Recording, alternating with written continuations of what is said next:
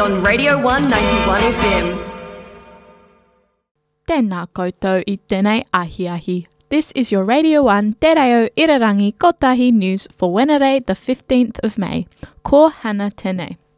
Dunedin Writer and Readers Festival is set to take stage tomorrow, Thursday the 6th of May, and continues until Sunday the 9th of May. It offers a variety of literary events. The festival features a plethora of experts and writers. This year's theme is Reading for Pleasure and All the Joys That Stories Bring Us. The festival was first held in 2014 and was a major point of interest for Dunedin's UNESCO City of Literature status.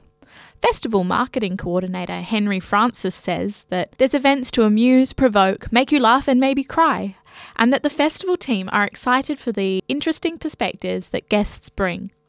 The first shows start on Thursday night with a discussion on the book Ngā Kete Mātauranga about the experiences of Māori academics. The book was co edited by the university's own academic, Jacinta Ruru. As well as this, Thursday offers a gala showcase. Other shows include Love in the Time of COVID, The Books That Made Me, Seeds of Poetry, and many more. You can find a comprehensive list of shows on dunedinwritersfestival.co.nz. As of April 28th, university students and staff owe $2,321.30 in library fines. Considering we're only halfway through the semester, we're on track to match previous year's records. In 2020, despite not being on campus for half the year, students and staff paid a grand total of $8,260.89 in library fines. This was a relatively good year, with 2018 seeing $11,875.65 in fines paid. As for books that seem to wander off, in 2020 only 14 books were lost with a cumulative value of $1,007. That's an average of $71.93 per book. 2018 again takes out the top spot for lost tomes, with $3,352 worth of books going missing, 46 books in total. In 2019, the amount charged for lost items was nearly half of 2018's at $1,798. Library fines vary depending on the type of book you're borrowing. There's no cost if it's just a regular loan item, but recalled items have a charge of $3 a day. And definitely don't be messing with the reserve items. They're charged by the minute with a fine of $6 every overdue hour. If your borrowed book disappears into the abyss, it'll cost you $100. The journal Nutrients has released a study that concluded that moderate beer consumption, one a day for women and one to two a day for men, is associated with a decrease in cardiovascular diseases and overall mortality, and offers other health benefits.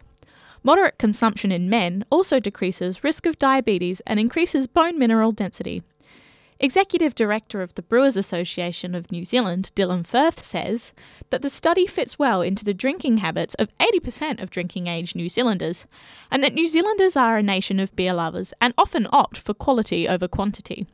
He also says the growth in low calorie and carb and 0% alcohol beer is promising. The Radio 1 Wildlife Report. The Department of Conservation, in collaboration with Wildlife AI, have released Spyfish Aotearoa, a website that uses AI to monitor waterways. Within the Spyfish website, volunteers watch 10 second videos of marine systems and count and identify the species of aquatic fauna. The footage is from monitoring surveys that DOC conducts in marine reserves annually. Spyfish Aotearoa is also being used to train AI through machine learning so that eventually it will be capable of recognizing and counting species without human intervention. DOC intern Hiromi Baran says that not only will the program contribute to conservation data, but also raises awareness around aquatic species in Aotearoa's waterways. I caught up with Dunedin Symphony Orchestra French horn player Lydia and Dunedin Youth Orchestra cellist Ellen about New Zealand Music Month. It's Music Week at Critic Te Arohi, and every day this week, our reporters are bringing you an exclusive interview with the weird and wonderful side of the Ōtepoti music scene, right here on the Radio 1 News. What do you guys play? What kind of groups are you part of? And yeah, what, why do you enjoy playing?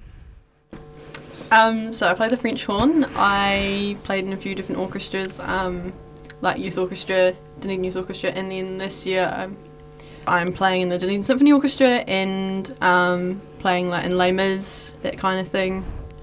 Um, I played cello. Uh, it's like have played other instruments in the past, but it's kind of with uni and study and stuff. It's become the main thing. Um, so I'm doing honors in music with a dissertation in cello performance, and I play in the youth orchestra and just kind of like on trial with the symphony orchestra. Um, cellist Vitago, like in a band called Porpoise, which is real fun, and just well, yeah, whatever else I can kind of get my hands on. yeah. Cool. And then like throwing it back like several years, how did you guys get involved in your like chosen instrument or like what kind of spurred you to make that kind of decision to, you know, follow that instrument? Um, well, so my piano teacher when I was like eight suggested a second instrument because piano is not really conducive to playing in an orchestra. Um, and I wanted to play the violin, but there were no spaces, and so French horn was the second option. But like looking at it now, I get so many more opportunities with French horn than if I'd done violin. So um, yeah, French horn was a good option for me. Yeah, um, like my parents were real, really keen that me and my sister did music, and so they took us to heaps of concerts. I started with violin because that was what was around, um, but my mum had wanted us to play cello, but there was no teachers where I was, and then we, like about year eight, I was like, oh yeah, I'll do a second instrument, and we actually found a cello teacher and Yeah. became my main one instead of the second. So Um, yeah, the reason I chose the cello, like just making it a conversation, but I wanted to sit down rather than stand up. Like honestly, that was like my nine-year-old brain. Like, nah, I'm not standing up. Like, I'm Yeah. just sit. It was a fear. it's Yeah. so much more Yeah. comfortable. It's such a So obviously, you're both um, musicians. So what does music mean to you guys, and what like what sort of like qualities do you feel that music brings to your life, and like what, how that really helps you? Or has it helped you, or is it like more stress than it is worth? sometimes. But, Yeah. um, I just love music, not just classical music, but all music, and it's just so much fun. Just getting to play with other people, and it's a great way of meeting lots of different people as well, because people come from all different backgrounds, and yeah, it's just great fun. yeah. Yeah, definitely. Like people and places are a huge part, and fun. Um, You wouldn't be able to keep doing it if it wasn't like Yeah, exactly. But yeah, um, yeah, it's good because like we met through secondary schools orchestra. Yeah. But then it was interesting because like there are a few other people in the orchestra who are now in Dunedin, and so we're all like kind of reconnected, and Mm, cool. you meet so many different people, and I, I've played at so many different events and different situations with different genres or styles of music, and Yeah. like Dunedin music. So like, and, Yeah, like the links that come back from five years ago doing Mm, yeah. schools orchestra, like. And then, so what are your favorite pieces to play? If you could choose one. Sorry. I know. Um, one that I like really loved playing was at the secondary schools orchestra, New Zealand secondary schools orchestra thing that we met at. Um, was the Planets. That was amazing because it was like over a hundred people, like school kids in the orchestra, and it just was It so is. cool. It's a im- epic, like literally epic piece. Yeah. Like, Like I wouldn't be down here if it wasn't for that experience because of that piece, you know, like oh, that's that's really cool. Like, and then what? So obviously you've talked about the community and like NZ. Was it secondary school orchestra? yeah, and then triple SO, yeah, dumb name. triple, triple SO. Okay. it's wow. really yeah. long. Secondary School Symphony Orchestra. Say that ten times fast. yeah.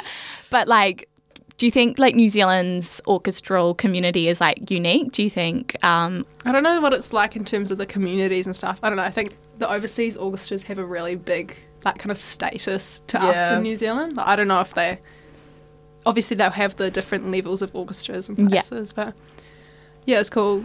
I think in some ways like we're not that distinct because we don't play enough New Zealand No, music mm. or like- female composers and stuff like that would make it more diversifying the Yeah. repertoire and that kind Yeah. of thing would be quite cool. But yeah, yeah. I feel like that's a generational thing. Yeah, Like- yeah. Yeah. Um, and then you guys also, oh, you said that you like all music. What's your favorite New Zealand artist then? It doesn't have to be orchestral. It can be whoever. BENEE. Are they unclear at the moment? Oh, I love them. um, I really like Decades. cool. Yeah, they're really cool. Nice. Yeah, I'm like really vibing Imperial April. Have you heard them? Oh my god, really good. Odinal. yeah. Actually a bop. This has been your Radio 1 Te Reo Irirangi Kotahi News. Now time for weather. The Radio 191 FM weather. Your weather for Wednesday, the 5th of May. Mainly fine, some cloud about the coasts with some westerly winds, a high of about 15 degrees that will reach about 3 pm, and a low of 8. This has been your Radio 1 News and Weather. Thanks for joining me. Ka kite.